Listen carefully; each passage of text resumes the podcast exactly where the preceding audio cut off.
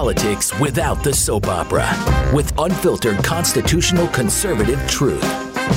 The Conservative Review with Daniel Horowitz. And welcome back, fellow American patriots and Minutemen yearning once again to live freely for the right to exist.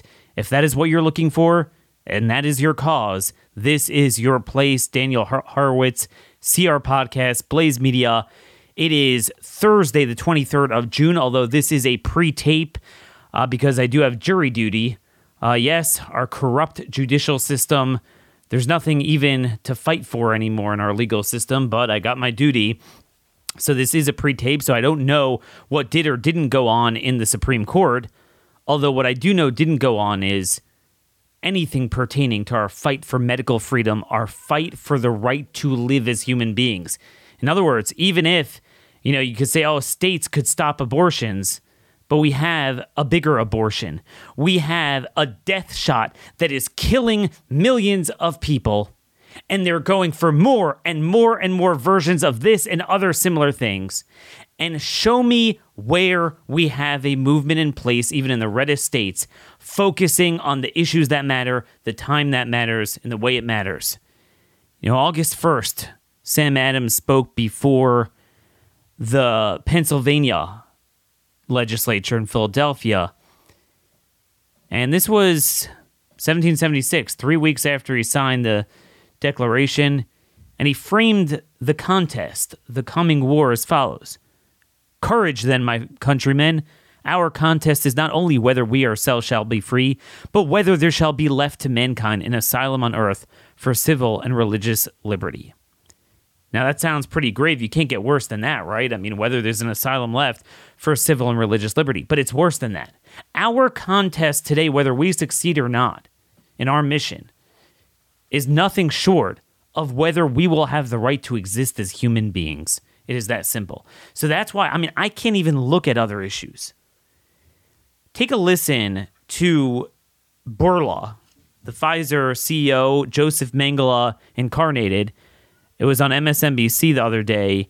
Take a listen to what he said about shots every year. Messenger RNA, which can easily be reprogrammed every time the spike protein of a coronavirus uh, evolves or changes. Do you think we're going to get updated mRNA vaccines every season that'll be directed to each new variation of the coronavirus? And will we have to take those shots every year? I'm almost certain about it. And I say almost certain because, of course, regulators have the final say in all of that. But that's the beauty of mRNA. You can adapt your vaccine just by changing the sequencing, which is a very minor change, either manufacturing or in the properties of the vaccine, safety or efficacy, but can make a huge difference in the way that responds to the virus. So, for this reason, I'm very confident that we will be able to respond very, very fast to every new variant. Okay, so you heard that. We're going to have a shot every single year. And by the way, it's more more like every 5 months. So this is not over. And Republicans are too into this like and I don't mean Republicans, I mean conservatives. Republicans are, you know, as you well know, they're fighting for what they believe, which is the same thing the Democrats are. They're too focused on I need a playbook to tell me what's a conservative issue and what's not. Rather than there is nothing more conservative than conserving humanity against population control. I mean, just in the past few days, we had 26 year old NBA star Caleb Swanigan dead, 25 year old NFL star Jaylon Ferguson dead, 27 year old Miss Brazil uh, Gleycy Correia dead. And it's all over the place, these sudden deaths.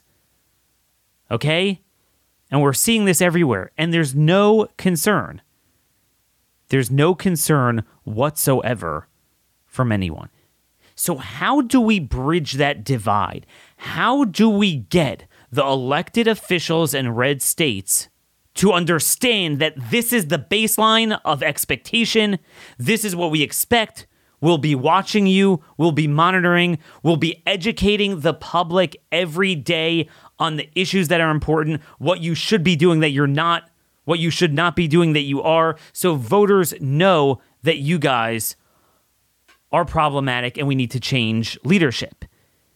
We're going to have a special guest on to talk about some of his successes in doing that. I know I was very down on yesterday's show but I always want to come back and give you at least some sort of action item, what you can work on at a local level. What does it mean to fight on the issues that matter at a local level? What does that mean? I want to define that with our special guest. Just first, I want to return to something written in 2016 the famous Flight 93 election essay by Michael Anton of Claremont. Um, it's at ClaremontReviewBooks.com. You could just Google the Flight 93 election essay. And at the time, I noted I only disagreed with Michael Anton's assertion, his solution, not his his uh, characterization of the problem, which was spot on. That he just felt, oh, if Hillary wins, we're going to be dead, and if you know Trump wins, then then we have a chance. When in fact Trump turned out to be one of the hijackers, um, and in fact worse than you could imagine because because that was a false messiah. We actually spent those formative, important years as they were building up to the crescendo of transhumanism to bring out COVID fascism, to bring out, unleash this bioweapon upon us, rather than fighting what, what mattered, we were distracted. But be it as it may, his diagnosis of the problem at the time was perfect. And I wanted to really revisit that. He says, one of the paradoxes, there are so many, of conservative thought over the last decade at least in is the unwillingness even to entertain the possibility that America and the West are on a trajectory towards something very bad. On the one hand, conservatives routinely present a litany of ills plaguing the body politic illegitimacy, crime, massive, expensive, intrusive, out of control government, politically correct McCarthyism, ever higher taxes, ever deteriorating services of infrastructure, inability, inability to win wars against tribal sub third world foes, a disastrously awful educational system that turns out kids who don't know anything and at the primary and secondary level uh, can't uh, discipline disruptive punks, and at the higher level saddle students with six figure debts for the privileges, and so on and drearily on. Like that portion of the Mass where the priest asks for your private intentions, Fill in any dismal fact about American decline that you want, and I'll stipulate it. Conservatives spend at least several hundred million dollars a year on think tanks, magazines, conferences, fellowships, and such, complaining about this, that, the other, and everything. And yet these same conservatives are at root keepers of the status quo. Oh, sure, they want some things things to change. They want their pet ideas adopted, tax deductions for having more babies, and the like. Many of them are good ideas, but are any of them truly fundamental? Do they get to the heart of our problems? Okay, this is beautifully written. They're all about the status quo.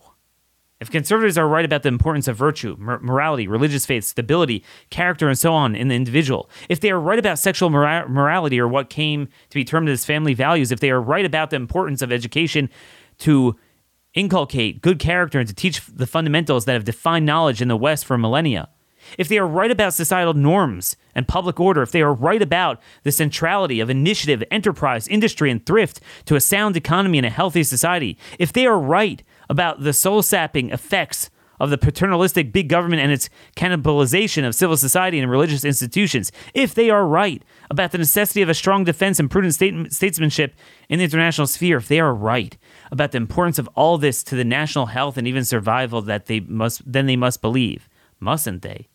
That we are headed off a cliff. And he knows on goes on to say it's quite obvious that conservatives don't believe any such thing. They feel no sense of sense of urgency of an immediate necessity to change course and avoid the cliff. And you know, he goes on to talk about few of their prescriptions are enforced today.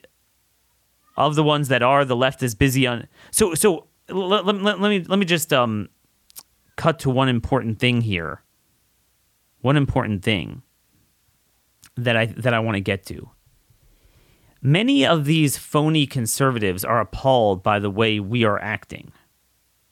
Okay? They're appalled by the way we're acting. They're like, "Oh, Buckley wouldn't have done this. This is not the way." And that's because back then conservatism was we had institutions, you had the beautiful America, the, you know, the radicalism was starting, and we wanted to defend the institutions from that onslaught. Now, not only did they succeed in their onslaught, but they have turned all those institutions into weapons, right?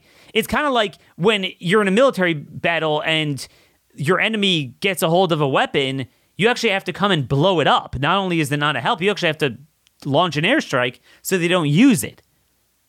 That's where we're at now. Status quo is not enough to just make sure they don't do bad stuff if you don't affirmatively take certain actions and change course strategically and focus on the issues that matter and the way they matter at the time they matter, we are cooked.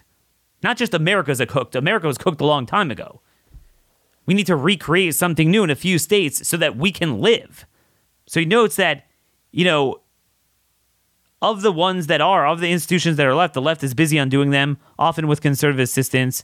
The whole trend of the West is ever leftward, ever further away from all we understand as conservatism. If your answer is for conservatism to keep doing what it's been doing, even though we've been losing ground for a century, then you've implicitly accepted that your political philosophy doesn't matter and that civilization will carry on just fine under leftist tenets. And that is exactly the problem. I, for one, am not happy to continue that way, especially when we have biological products being injected in us, knocking off and thinning the herd every day. Now, speaking of thinning the herd, look, especially if you got these clot shots, you got to start thinking about life insurance. The bottom line is most people do not get enough life insurance from their company. Okay? They don't get enough coverage. Most people need up to 10 times more, especially if you have a family like mine with four kids. I want to I want to introduce you guys to Policy Genius. It's not an insurance company, but what they do for you is allow you to search online. You go to policygenius.com slash Daniel. You can get free life insurance quotes and see how much you could save. So it's a quick link. That's it. You answer a few questions about yourself, and in minutes, you can work out how much life insurance you need and compare personalized quotes if you do this, if you go to policygenius.com slash Daniel, you could save up to 50% or more on life insurance by comparing quotes with them. Their licensed experts will help you understand your options and apply for a policy so you could call them. The Policy Genius team works for you, not the insurance companies. This is how they make their money so you can trust their unbiased opinion. They have no extra fees, they don't sell your info to third parties. They have thousands of five star reviews across Google and Trustpilot. Since 2014, Policy Genius has helped over 30 million people shop for life insurance and placed 120 billion in coverage. You guys should do the same. Head over to policygenius.com slash Daniel to get your free life insurance quotes today. So, folks, I just want to, before we bring on our special guest, just wanted to go through this. What is going on? The more you are injected, the more you are infected. This is from the Times of Israel. The number of coronavirus patients in serious condition in Israel reached 140 on Friday, making a near 70% rise since last week, with health, health experts warning the current situation was unstable. Now, they don't say in the article where is this coming from? Who is getting so sick? It's not pathogenic in the lungs and everyone is vaccinated multiple, multiple times. Okay? And they mention Portugal with this dominant wave of, uh, what do they call it? I, can't, I get confused with all of these terms they have, but the BA5. Why is Israel and Portugal getting hit? Well, because they're the most vaccinated countries. This is not funny anymore from my buddy Jordan Schachtel. Moderna's reformulated mRNA COVID injection, the highly touted and continuously delayed Omicron vaccine, was tailor made to an Omicron subvariant that no longer exists. Okay, it was been gone for several months, the BA1. It's now registering at 0% of cases. And yet they released a press release on Wednesday noting that they will um they'll they'll uh get their shot out in August, and they even admitted it has a weaker response to BA4 and BA5, which means it's negative if they're saying it's weaker. And then by the time they get it out, God knows what you're going to have. And then the shots themselves continue to create viral immune escape. You can't just say, Daniel, this is sciency, this is medicine, this is not conservative politics. I don't care what the hell conservative politics is. This is the issue of our time. This is the pro life issue of our time life, liberty, and property in that order. This has got to stop. This has got to stop. How do we get our people to fight, to fight on this issue. The original shots are sold to the government at $22 a piece, by the way, giving a 70% margin of profit for Moderna. They have now made billions of billions of dollars off an expired, dangerous, heart destroying shot. Truly, truly unbelievable. So, getting back to what I mentioned before, that there is this gulf, this gap between normal human beings that are suffering the COVID fascism, the biomedical tyranny, the crime, the endless illegal immigration, the grooming, the cultural rot gut, all of the ec- economic policies that are problematic, the systemic flaws in government and culture. Our revolution was catalyzed by state legislatures. Okay, that's that's what it was. The the elected body closest to the people. And yet here we have so many red states. I've said all along that if we merely made state legislatures great again and red states red again, if we made that representation reflect the values of the majority of the people in those areas, I joked around, and it's only half joking. I wouldn't even contest the presidential election. I'd say, hey, leftists, go have it. Go have the dead carcass. You're not going to fix, we're never going to fix CDC and FDA and DOJ and FBI and, and, and the Pen- Pentagon for that matter. You're never going to fix that. Okay? The blue states are irrevocably broken because of the culture. At least the places where on paper people are with us the values and the governing culture and the policies flowing from there should represent that. Yet we saw most vividly with COVID fascism from day one, it went month after month, year after year, and nothing really changed in most of those states as we saw the respective health departments just act just like Cuomo and, and Gavin Newsom in California in most of these red states. Didn't matter. Didn't matter. Why? And like we talk about, you go to Wyoming and South Dakota, there essentially are no Democrats in the legislature, literally. Like two or three in the state senates there, respectively, in those states. And in most of these solid red states, whether they're the South, the Great Plains, Rocky Mountains, yet what happens is all these Democrats get in and they say they're pro life, they're pro gun. So everyone's like, all right, that's great. Okay, we have Republicans. The only problem is Biden, the Democrats in Washington, but we're good. And there's no effort to even understand the rot gut, to understand the need to reorient the politics of the state to reflect the values of the state because they're just unaware of the problem. And this is how we went on for years and years. And you have leftists controlling all these states.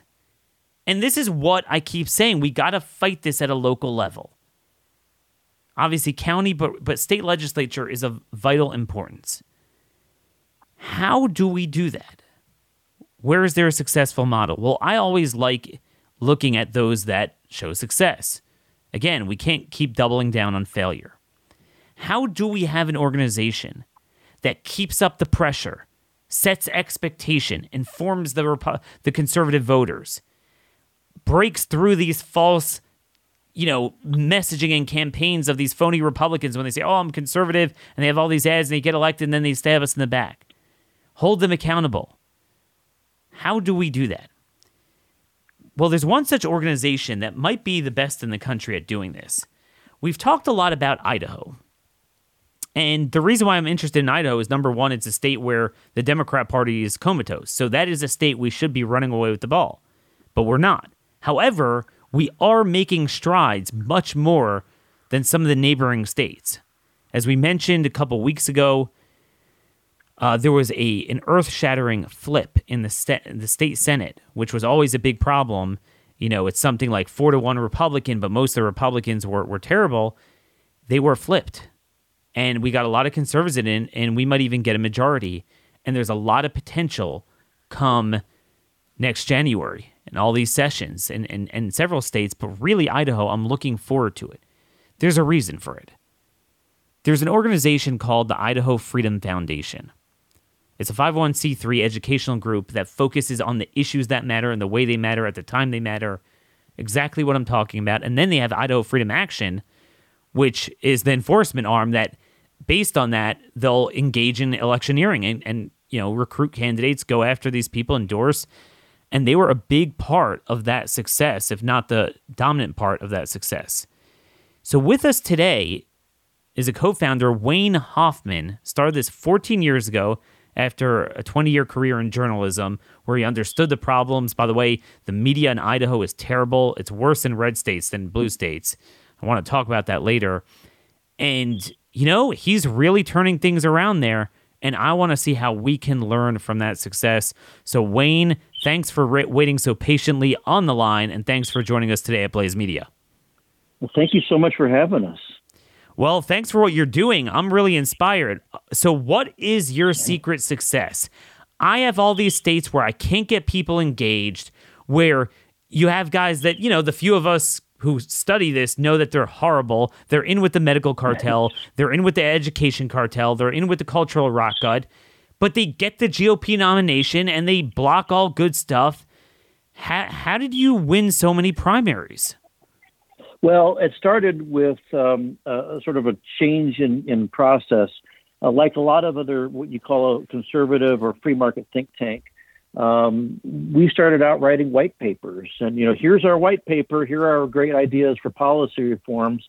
And it made some progress. You know, we were able to eliminate some crony taxation policies and get rid of some big government programs, but it was minuscule compared to what we really needed to do. And then I had a supporter of ours call me and say, How do I know if my legislator is conservative? And I said, You know, that is a really, really great question.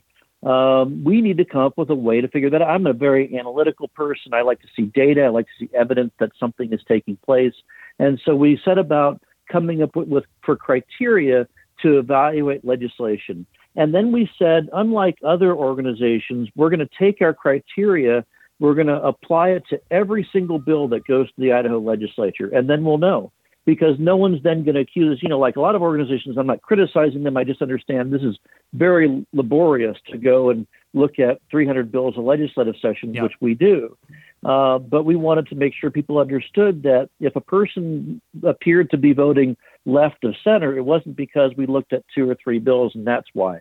It's because it's the sum total of their voting record. So the things we look at are things anyone would look at for conservative policymaking. Does it raise a tax or a fee? Uh, does it create a new government program? Does it take away uh, pri- private sector opportunities and replace it with government? Um, does it infringe on our constitutionally God given protected rights? And on and on and on. So we got 12 different metrics that we look, look at for every single bill. And then the other thing that we do is we make sure that our analysis is posted online prior to any floor vote. So everyone knows what our uh, view is on a particular bill. So what that did initially, people laughed at it. They're like, "Oh yeah, no one's going to pay attention." And it was very educational because in a legislature with 105 members, uh, 85% of them are Republican. There were about six at that time. This is in 2012 who were voting truly a conservative uh, voting record. Uh, the rest of them, they're they're indistinguishable from one another. Republicans or Democrats, all their votes were exactly alike. And we just kept doing this, and then we added Idaho Freedom Action. So then we were able to actually send notices to uh, constituents in in key legislative districts and say, um, ask you know Senator Smith why he has a 50% on the Freedom Index, or you know tell Senator Smith to stop voting for these big government programs and that really uh, turned a light on for people. And uh, I, I, think that has changed the direction. So, if you look at the election of 2016, 2018, 2020, and 2022, we have gained conservatives in the state legislature, particularly in the House.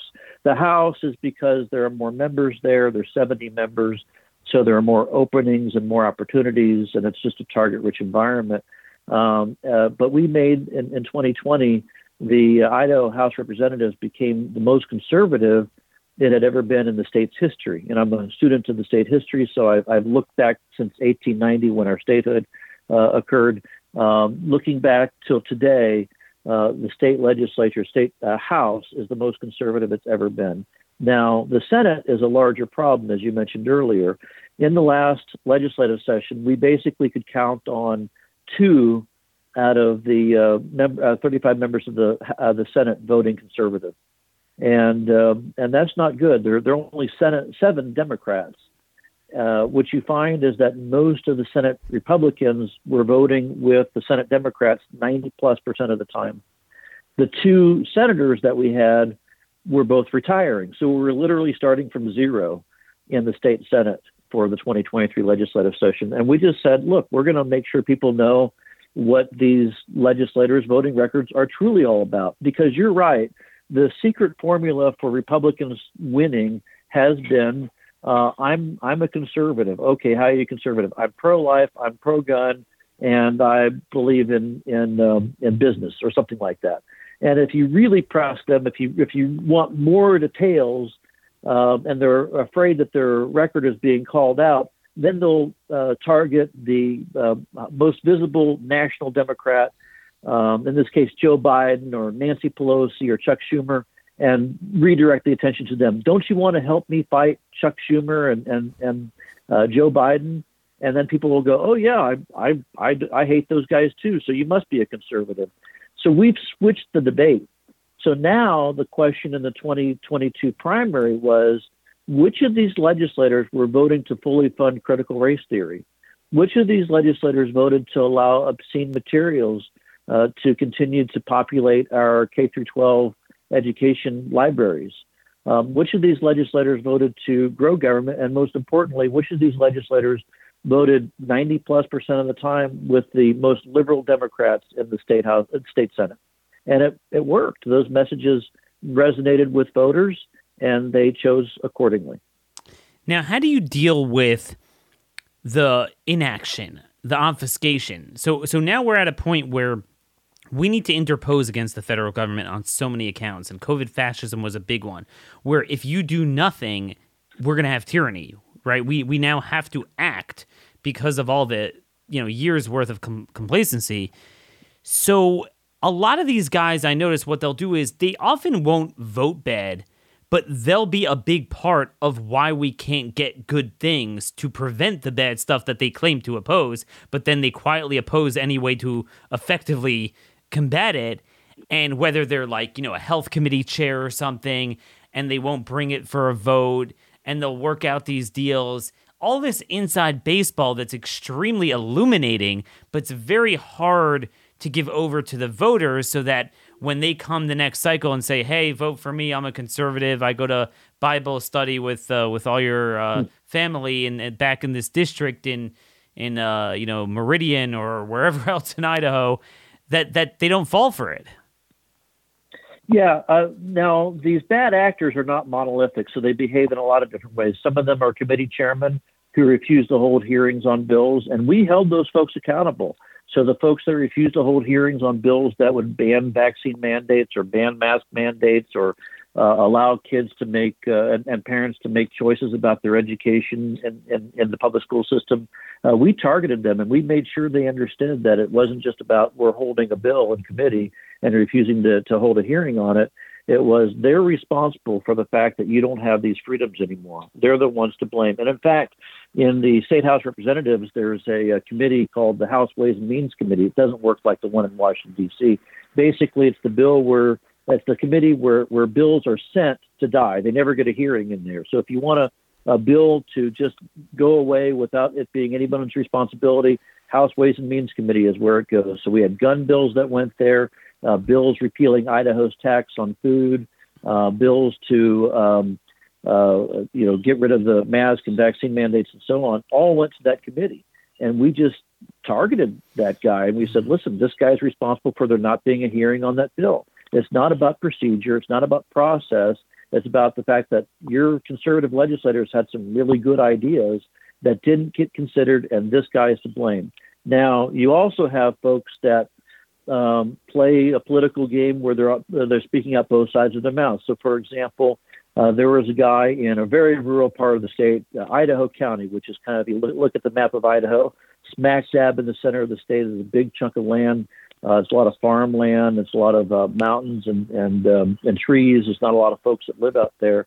And the uh, the guy who uh, the senator from that district said, you know, to his constituents, "Oh, I'm against critical race theory." Well, he's on the education committee and on the budget committee, and what did he do to stop critical race theory? Well, what he did was he he proposed cutting four hundred thousand dollars from the college and university budget in Idaho. So then he can go back to his constituents and say to them, I cut critical race theory from our colleges and universities. Well, I got to tell you something, as you can well imagine, the university budgets are a lot bigger than $400,000, try $600 million.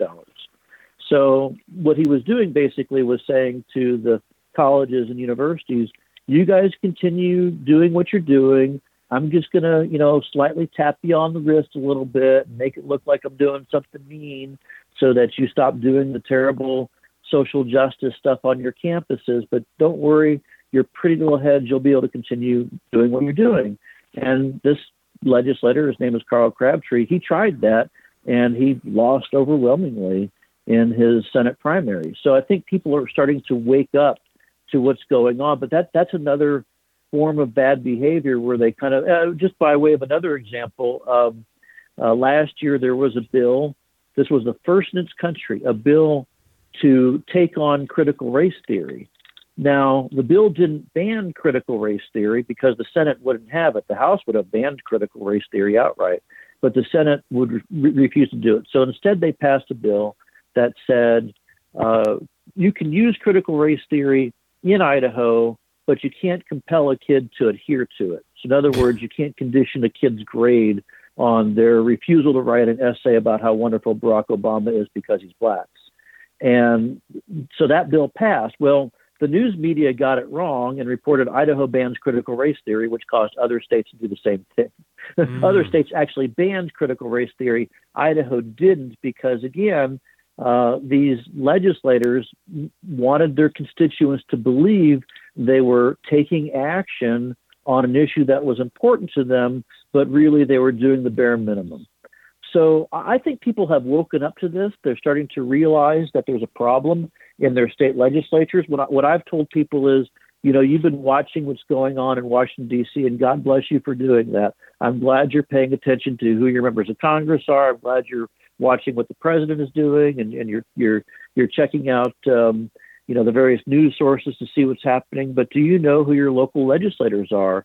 Because they're the ones who could be stopping this. Congress is yes. broken. If you elect, and I, I've seen this. I worked for a member of Congress, um, and I remember when the uh, Republicans, and you do too, when the Republicans controlled both houses of Congress and the White House. And what did they do to restrain the size and scope of government? Nothing. So, knowing that you might have that happen again, let's say in, in the general election, you win back the House, you win back the Senate, and in 2024, you get the White House again, do you really think Congress is going to fix things? Probably not. So, what's your next best hope to save America? Your next best hope is to get a state legislature, one state legislature. I'll start with one. So, you give me more than that, great. But I'm starting with one, which is Idaho and get that legislature to actually respect and vote for and put in place conservative public policies. That's how you win. So, the 800 pound gorilla in the room, when you're talking about a smaller populated state like Idaho, is that the special interests in some ways overpower the state even more. So you have this perpetual conflict in these type of red states where, you know, let's say the voters voted for Trump two to one, but the biggest employers and industries are usually healthcare, okay, or something of the like.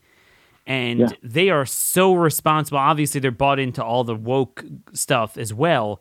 But the medical fascism, I mean, that's the biggest threat to humanity, to, to liberty, um, anything we want to do on medical freedom. Obviously, the whole Medicaid business, Medicaid expansion with Obamacare.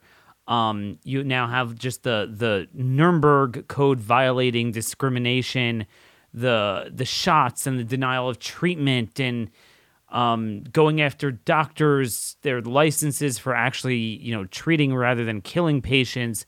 All these problems that existed in the red states just as bad as the blue states. How do yeah, you speak that. over that? How do you speak over it when they they overpower the legislative bodies? Yeah, that that's why the Freedom Index has become so powerful because we offer some other voice in the room. So typically, the special interest, and they've been doing this in Idaho and other states for decades. They show up, they demand something, and they typically get it because they've given a good explanation for why they should go do something. So the explanation might be, oh, it's going to lower healthcare costs. Um, oh, it's going to protect public health and safety, and so on. And we've been able to go in and say, well, that's interesting, but what about this other impact? What happens if you expand the government program? Does that really help people or does it benefit a certain special interest? So, pro- providing this other viewpoint that has never been provided before on every single bill is something that has been extraordinarily powerful because then you have legislators who heretofore would say to themselves, well, I have nothing to lose by voting for this big government program. Uh, my constituents haven't called me to ask me about it, or they've not emailed me to ask me about it. The special interest groups want it. So therefore, I should just go ahead and vote for it because no harm, no foul. I'm still going to get reelected, and maybe the special interest groups will drop me a check. Well, now they can't do that. Now their cumulative votes in favor of bigger government is recorded and available for everyone to see in very large print. So if you're the guy or gal who votes for big government, every single time, if you're doing whatever the special interest groups want you to do, that's going to become very, very clear, very obvious to people very quickly, just because of that that number. And then people can also dive down and take a look at uh, what constitutes that Freedom Index score. What are the bills that the legislator voted on? It's not one; it's many. And so that has been able, we, we've been able to use that tool to beat back the special interest groups. Not always, but quite often, um, having just another tool out there that says, "Wait a minute, have you considered the impact on?"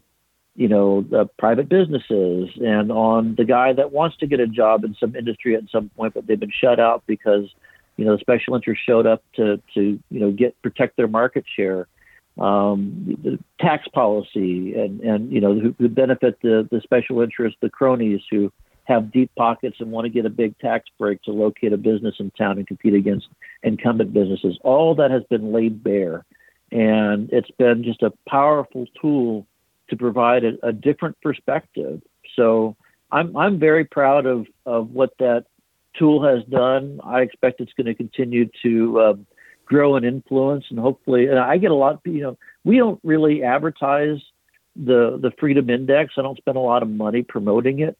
But now I hear from candidates all the time who either tell me gleefully or uh, mournfully that when they go knock on doors one of the first questions that uh, you know a person answering might say is you know what's your freedom index score? Or how would you expect to to to find yourself on the Freedom Index. They might not even know that it's the Idaho Freedom Foundation that produces it, but they know that the Freedom Index means something. So here's the big question that I'm sure a lot of people want to hear from you. What went on with Brad Little? In other words, how is hmm. it that you seem to have a little bit more of an informed electorate over the years and they got rid of a lot of incumbents in the Senate? Yet Brad Little, after I mean, you had people arrested for for singing in church choirs outside. You had him, you know, adamantly keep the masking in place. You know, when Janice McGeachin tried to get rid of it for that day that she was in power. Um, he he even modest reforms to lock down emergency powers he vetoed and opposed. How did he get away with that? Yeah, it's a function of the same recipe as before, um, where uh, he he goes out and he says, you know, remember I'm I'm pro life, I'm I'm pro Second Amendment, and uh, and most importantly, if every one of his campaign uh, literature, every letter he ever sent out, every postcard, every uh, TV ad, it was all about how he was beating up Joe Biden. So what he went around doing was he said, you know, reelect me. I need your help to beat Joe Biden. And there's a section of the state that really hasn't quite figured out what's going on, and that's southern Idaho. So I would say credit to a lot of the great activists who uh, are in Idaho's first congressional district, which runs from the Panhandle, the Canadian border, uh, down uh, west of Boise. Um, those folks really engaged. and they knew what their legislators were doing. They knew who the good guys were and the bad guys were, and they voted accordingly. But in southern Idaho, there's still a big black hole of information, and the people there, um, they read the literature, they saw the ads, and they believed what uh, Governor Little had to say, which is he's the the, the pro liberty guy who's beating, you know, the leftists in Washington D.C. So we still have a big gap statewide that we have to fill. Um, but I think that it's ultimately fillable. We're already seeing some some cracks in the armor down in the southern part of the state, and I expect the next couple election cycles you're going to see a, a pretty big change even there, which will really, really change not just the the outcome of the state legislative races, where you get an even bigger conservative majority, but also you'll see a lot of state races that that turn as well.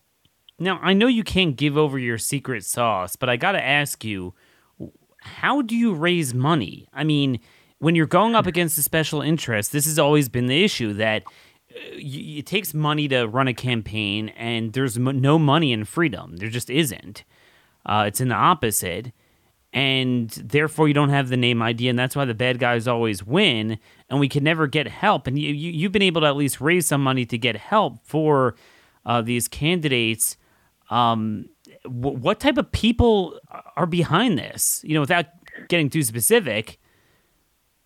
Sure. Uh, well, uh, you know, we could always use more money, believe me, because we are always outgunned. We're always the folks that are clawing for every dollar and and we're always looking for every advantage that we can get in terms of producing a better outcome uh, because the left does have some built-in advantages. I mean, many of their uh, programs that, that we're fighting are funded by taxpayers for crying out loud. Even in Idaho, uh, we still pay for public television and national public radio, and we, you know, write checks to these leftist organizations so they can work on a variety of different leftist programs, environmental, refugee relocation, uh, pride events, and all that kind of stuff. So that's baked into what we're up against. But what I would say is that you know, over the 14 years that the Freedom Foundation has been in existence, um, Idahoans have gotten to see that we mean business and we mean to produce results. And the other thing that they've seen is we don't just view ourselves as being better than California and better than Oregon and better than Washington, which is the typical narrative. Oh, those states are terrible. Yeah. Well, I consider that to be like saying that the skinniest kid at fat camp is, you know, doing a good job because he weighs 500 pounds but not 700 pounds. Yeah. Every state in America is socialist. Every one of them. Every and one. I mean this sincerely. If people don't believe that, go pick up a copy of the Communist Manifesto and read the 10 planks and see if which of the 10 planks we have not in, adopted in every single state yeah. in the country? And the answer is none. We've adopted every single plank, including in Republican states like Idaho. Absolutely. So I tell people this, and I say you have an opportunity here to fix what's wrong, not only in Idaho, but in the nation. I just need one state to lead out. And donors have bought into that message. They see that we're doing something different, that we're asking really, really tough questions, that we're willing to say the things that no one's willing to say. For example, I, I said, you know, three or four years ago, government should not be in the education business. And every one of my friends said, oh, no, you can't say that. You have to protect and defend the public school system. And I said, that's just crazy. The public school system is failing our kids. And this is before CRT was, you know, yeah. revealed as being a thing. I think it was going on. That was just on, educational before you even get to the cultural rock good. Right. It was. It was. You know, half the kids graduate from school and can't read, write, do math, or know anything about history. And isn't that kind of stunning? Doesn't anyone want to solve that problem? Maybe it has something to do with the the just the foundation of the government school system. And there's literature going back decades talking about that problem. It's not just the teachers union; it's foundational. Uh, the teachers union is a big part part of the problem, but there is a structural problem with the government education system, the same as um, there is for every government program. Reagan was right. The government's not the solution to the problem. Government is the problem. And he didn't say, well, but public schools is an exception to that. Public schools are the tip of the iceberg when it comes to the problem. That's the part that you can see. So uh, we we've been very very open about that. We've talked about how you know, the government really shouldn't even be in the Medicaid business. There's not a legislature in the country, to my knowledge, that has ever evaluated the efficacy of Medicaid, apart from looking at the money that it brings in and the people that benefit from it. And as a result of that, roughly half the babies born in Idaho and in the rest of the states are born on Medicaid. Jeez. And they're going to be lifetime welfare recipients. Meanwhile, you don't have money to fix your roads, don't have money to fix your bridges. Where's that money going? Well, it's going into Medicaid. It's a big black hole, but it's worse than that. And this is the, the big thing that I think our donors have come to recognize. When a kid goes to school and kills people, and this has happened too many times to, to count, taking away guns isn't going to solve that problem. In addition to being violative of our God-given constitutionally protected rights, um, if you took away all the guns in the world, no more guns, guns are for whatever reason you wake up tomorrow morning and all the guns are gone, you still have an 18-year-old with severe mental health problems. Why is that? Well, it's because we replaced government, we replaced parents with government. When you have a problem, whether you're in Idaho or in Tennessee or California or Florida, New Mexico, doesn't matter where you are. Uh, now the solution to everything is a government program. We're going to put you on um, uh, Medicaid or put you on food stamps. We're going to put you on uh, women, infant, and children. Uh, we're going to put you on uh, temporary assistance for needy families. All these different programs out there, which has replaced charity, communities, churches, families, friends, neighbors. All that stuff has been replaced by government. And that is a, a, a portion of why you have folks that are running around society who are mentally zombies. And uh, and they're on government programs and the government will keep them there. And if they appear to be failing in any way uh, they'll give them more money or some more subsidies or send them to more government provided treatment programs. That doesn't solve the problem. So what we're talking about here isn't just let's scale back Medicaid, although that's the path to getting there. It's let's consider whether this program is actually doing more harm than good to the quality of life in, in our American republic. What are some big ideas you have on medical freedom? Obviously, with the vaccine state, the surveillance state, and the two come together, the vaccine registry, all this stuff. Um, we're now at the point where people cannot seek normal science based care. I mean, it's it's that bad, um, and be partly because of what you're talking about. The funding of the of these programs actually funds this quasi public private venture socialist cartel, and then and it's not just the cost; it's the quality of care. Like we're seeing, um, actually, we're only going to do things that are harmful and make you get those things that are harmful. Oh, and the things that actually have science behind them, actually, no, you can't get that and you have no freedom. I mean, this is the right to life. This is a big problem now. Um, and doctors are basically, you know, brainwashed into this. They all have to work for a cartel, and even the few independent ones, like Dr. Ryan Cole, we've had on the show many times from your state. Um, so he's he has his own independent uh, diagnostic uh, lab as as a pathologist, but you know the state then the state medical board goes after him. What are some big ideas that you have planned for the next legislative session that maybe people can mimic in other states?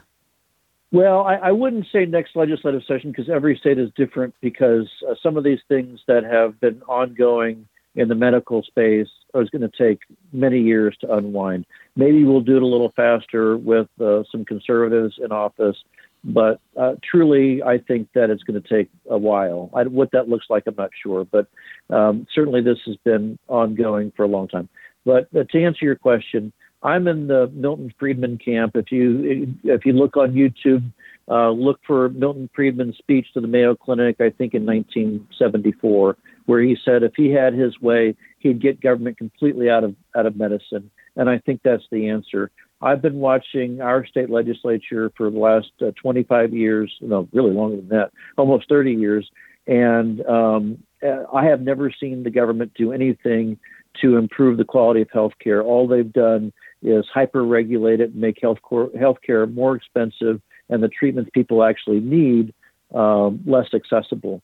So I think number one on the agenda is to end any kind of vaccine mandate, any kind of mask mandate, um, uh, get rid of uh, the, the, experimental treatments that are taking place on Idahoans and, and other people across the country where where uh, people are being told to take a vaccine that obviously doesn't help anybody, but um, certainly it benefits the big pharma. They're making a lot of money off of it.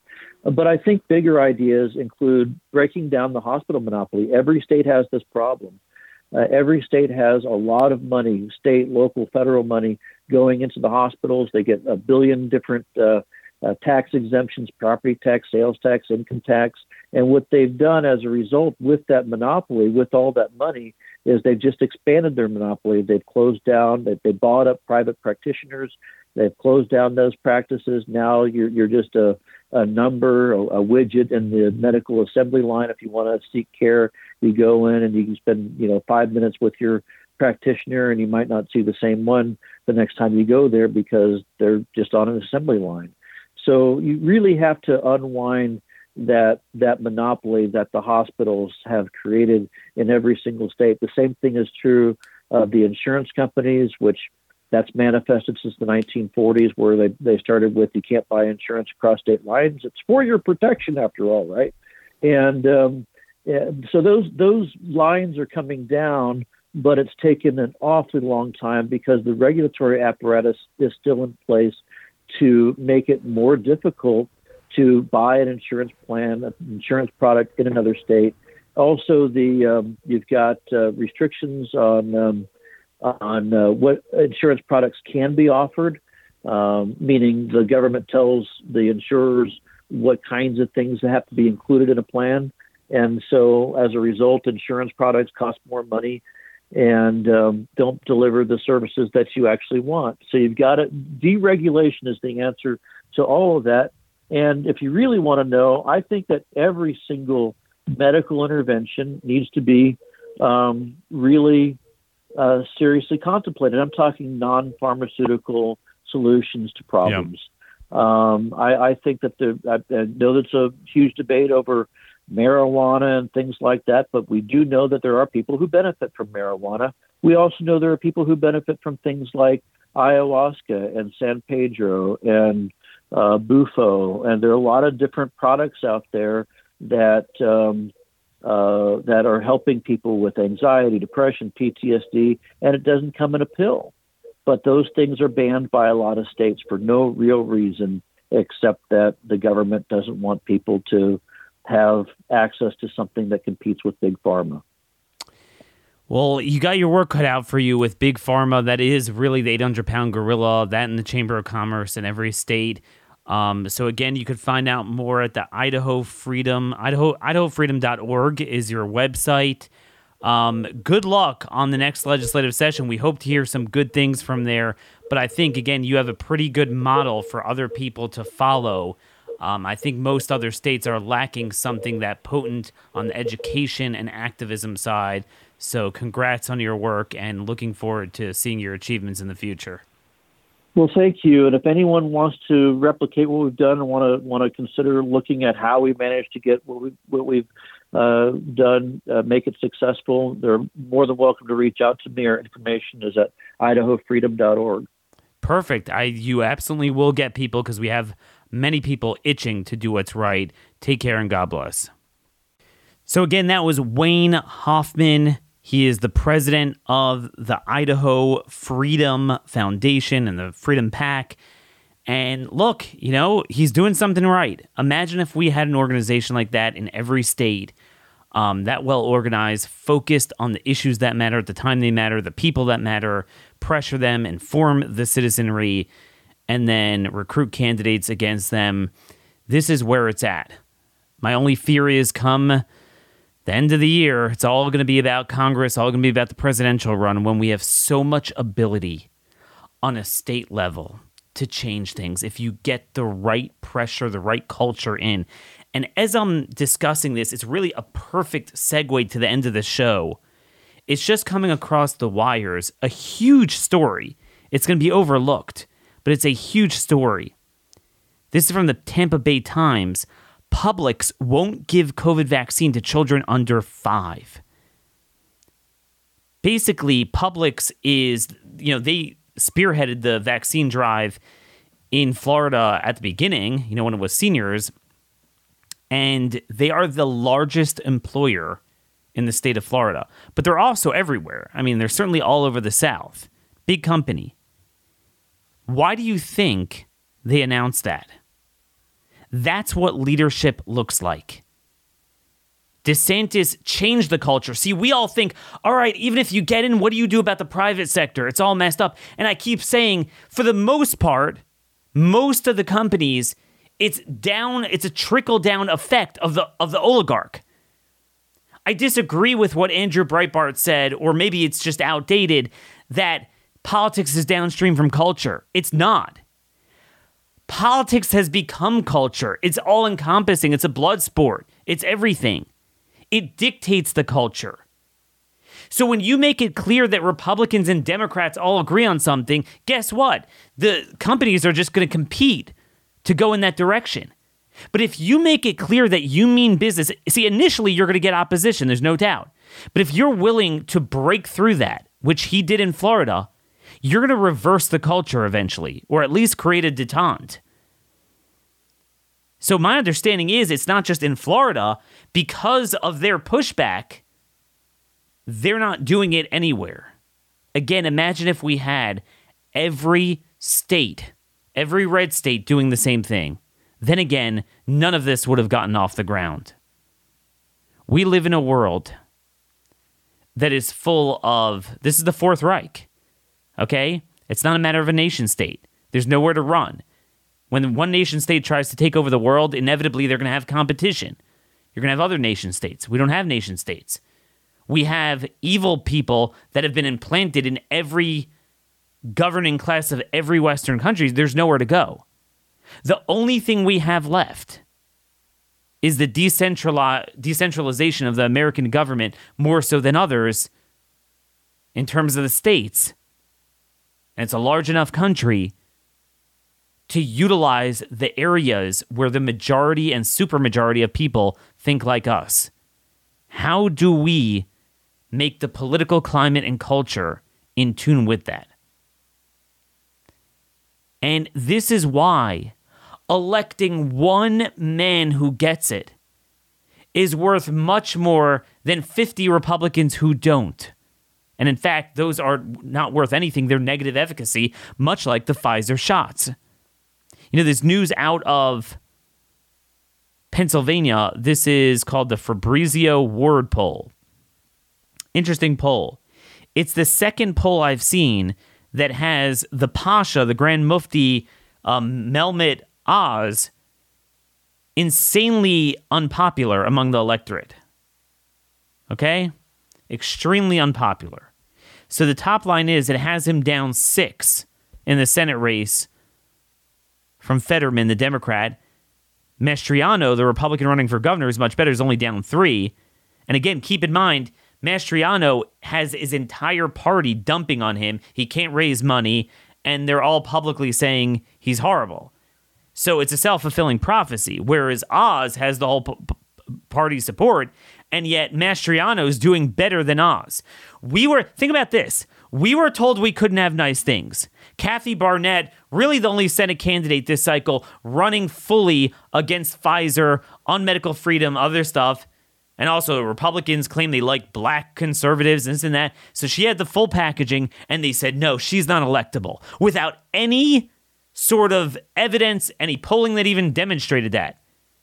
So we got Wizard of Oz, thanks to Trump, and ironically, he's thrown Trump overboard, but that's the story of Trump's career. And this guy is now so unpopular. Listen to this. I don't even know how you achieve this. He's like minus 30 among independent voters. I don't even know how that happens. This is a perfect example. You're most likely going to lose anyway. Okay?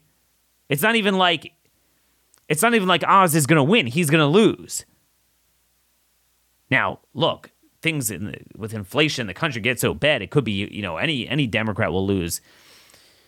But the reality is this is a perfect test case where you would take someone with a broader appeal running on medical freedom and shaking up the race. And then Fetterman, who was lieutenant governor under the jerk Wolf governor that had the lockdown, but Fetterman, for whatever reason, seems to be unscathed and pretty popular from it, it would go back on him.